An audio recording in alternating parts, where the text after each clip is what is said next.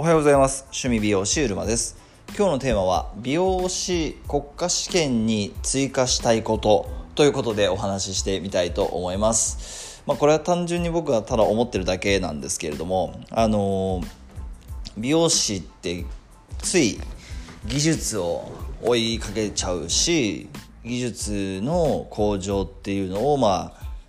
何でしょうかね、基本的に追い求めてると思うんですよね。より良いデザインを作るとか、よりお客様にフィットする、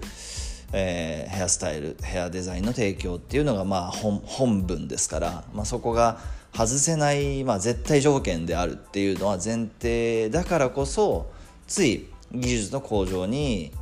時間を費やしていくと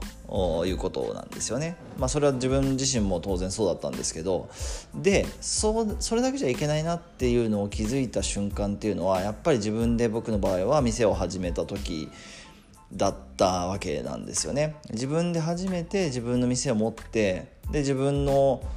お店を知ってもらうというか、まあ、自分という存在を知ってもらいたいって初めて思った時に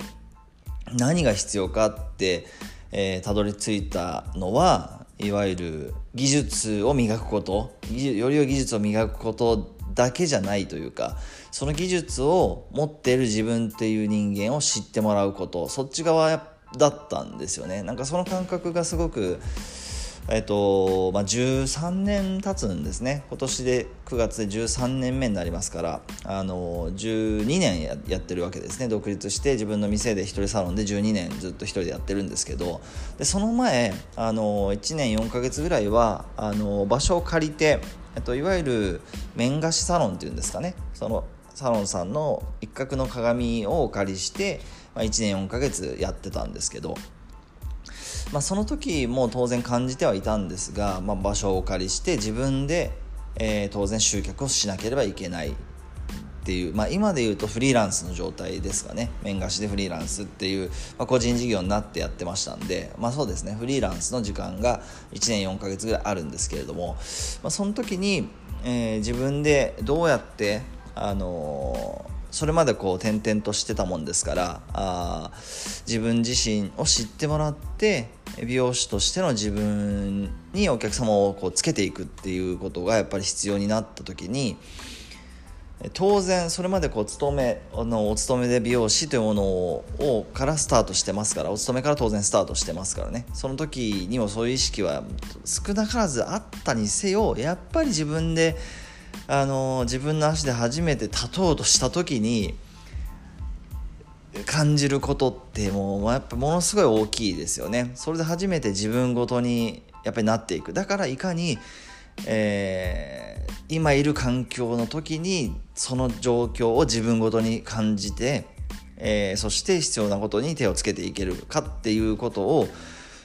できれば、それは自分でやった時にすごくあのスムーズにいろんなことがスタートしていけると思うんだけれども、やっぱり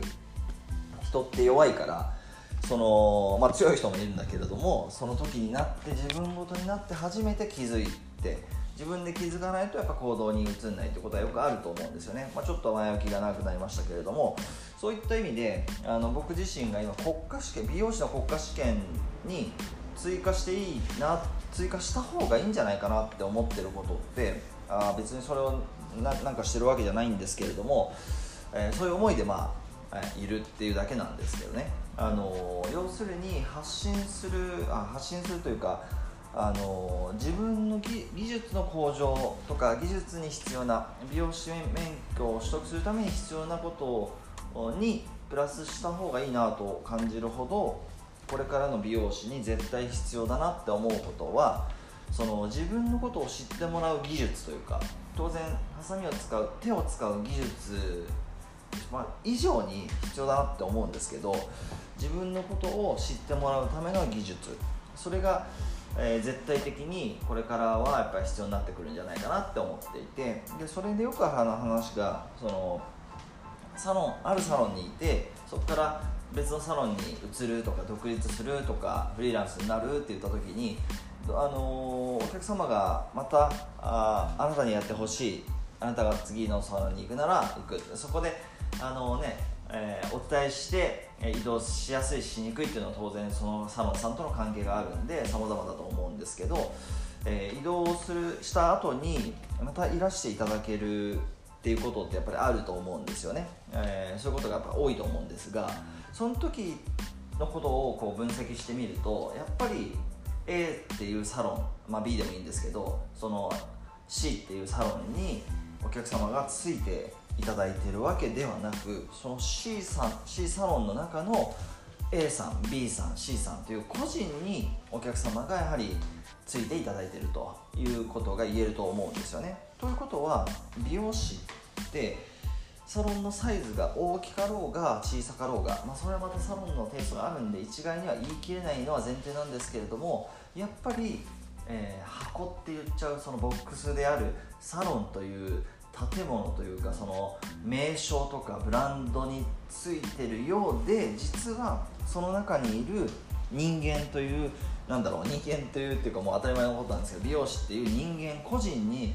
えー、ついていくっていう、ついて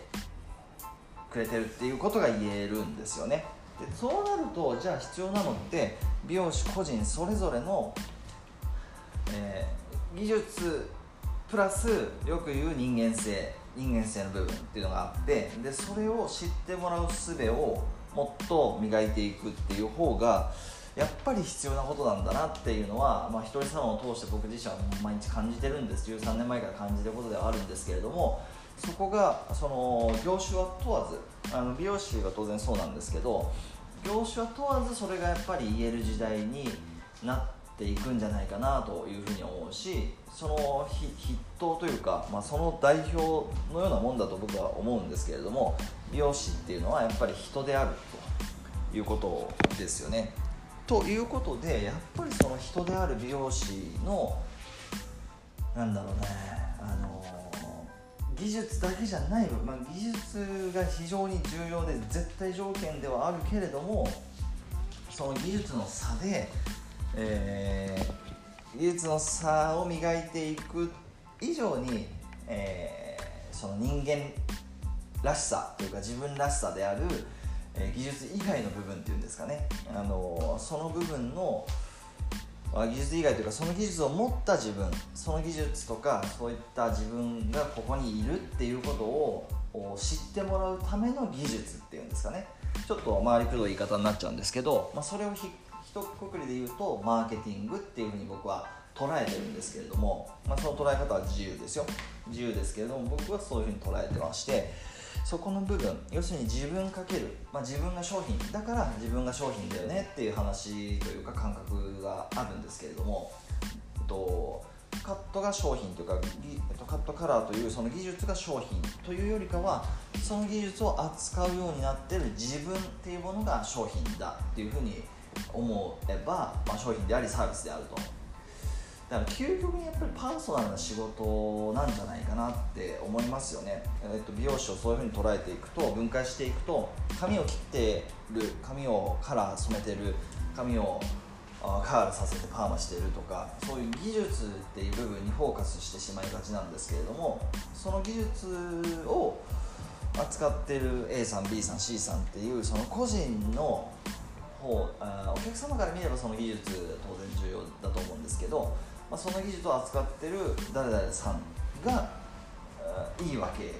ていう風にやっぱりなっていきたいし、あのそういう風にお客様との関係を作っていくっていうことがやっぱり重要だよねっていう風にすごく最近思いました。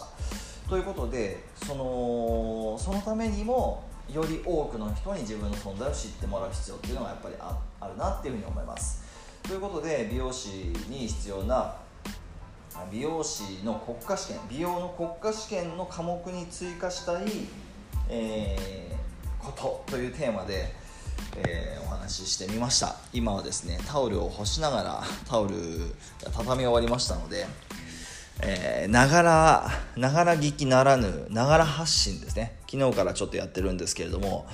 えー、何かをしながらインプットするんじゃなくて、何を、何かをしながらアウトプットまでしちゃおうよっていうことで、えーやっていきたいなというふうに思っております。ということで、いつも最後までご視聴ありがとうございます。えー、やっぱり自分らしくその美容師を続けていくためには、えー、美容師のスキルの向上、そしてその美容師である自分というものをより多くの人に知ってもらうスキルの向上、これどっちも必要だなというふうに思います。ということで、えー、今日も頑張っていきましょう。それではまたお会いしましょう。最後までご視聴ありがとうございました。失礼します。